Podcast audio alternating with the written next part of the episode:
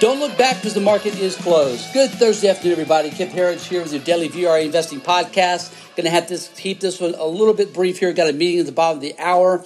Already running late here. Let's get right to it. Another meandering day on Wall Street. Another summer day here. Again, last night, futures down 400 points at one point on fears of second wave of coronavirus and, of course, on potential weak economy, poor earnings, bad employment data and then everyone woke up this morning and realized it really doesn't matter. The Fed's got this. The Fed's backstopping everything. All we have to do is uh, buy and go long, and everything's going to work out fine. And uh, that is uh, only a little bit of an exaggeration because that is what Jay Powell and the Fed have told us this week. As they've told us forcefully, they have unlimited buying power. They're now buying individual corporate debt, corporate bonds. Uh, they're doing it on leverage, and um, uh, the, the next the next travesty we have in the markets, we know it's going to happen. They're going to be buying equities as well. I mean, this is the game. Love or hate it, it's completely unnatural. It's a Frankenstein-like creation, but that is what happened today. It caused a rally again in the Nasdaq. Again, finishing up on the day, up 32 points. That was our leader today, up a third of a percent. Uh, Dow Jones was down, but only 39 points. Russ 2000, slight gains. SP 500 slight gains as well. Uh, the VIX again retreating again uh, back below 33 today, down about 1.5% today. Internals today, advanced decline. Uh, kind of a wash. NASDAQ was slightly positive.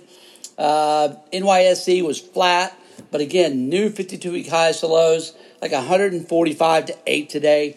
Again, uh, the, the smart money, and maybe that's Robinhood traders now but the smart money uh, is uh, is is fully in this market because again, the risk to the downside is so limited because the Fed is bailing everyone out. It's an abomination to a lot of us, but it is also our reality.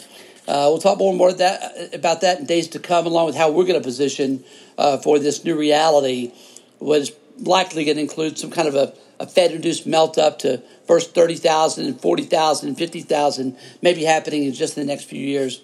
Uh, okay, sector watch today. Uh, quiet day again. Seven of the 11 SP 500 sectors closed lower on the day, led to the downside by real estate, down 1.3%. The 10 year, by the way, today continues to plummet. Yield now down to 0.69%. It was just 0.95% last week. Again, rates only want to go lower. That should help real estate, should help housing. Didn't help them today much. Our winner on the day was uh, energy. Again, up 1%. Not a whole lot. Again, pretty mundane day today. In our uh, commodity watch, we'll start with uh, Bitcoin. Bitcoin trading, again, in a very tight range between 9 and 10,000. Uh, right now, trading at 93.85, up 47. Uh, that's a coiled spring. We believe the same thing is happening in gold. The trading patterns have been fairly similar here this year. Uh, both are, of course, leading the markets higher. Bitcoin up over, over 30% for the year. Gold up over 30%, for, uh, excuse me, up over 15% for the year.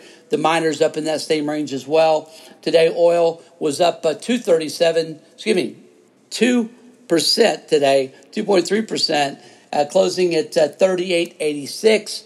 Uh, gold slightly lower, down $5 an ounce at 1730. Silver also slightly lower, down 27 cents an ounce at 17.50 an ounce. All right, folks, hope you had a great day today. We'll see you back here again tomorrow after the close. As always, thank you for listening.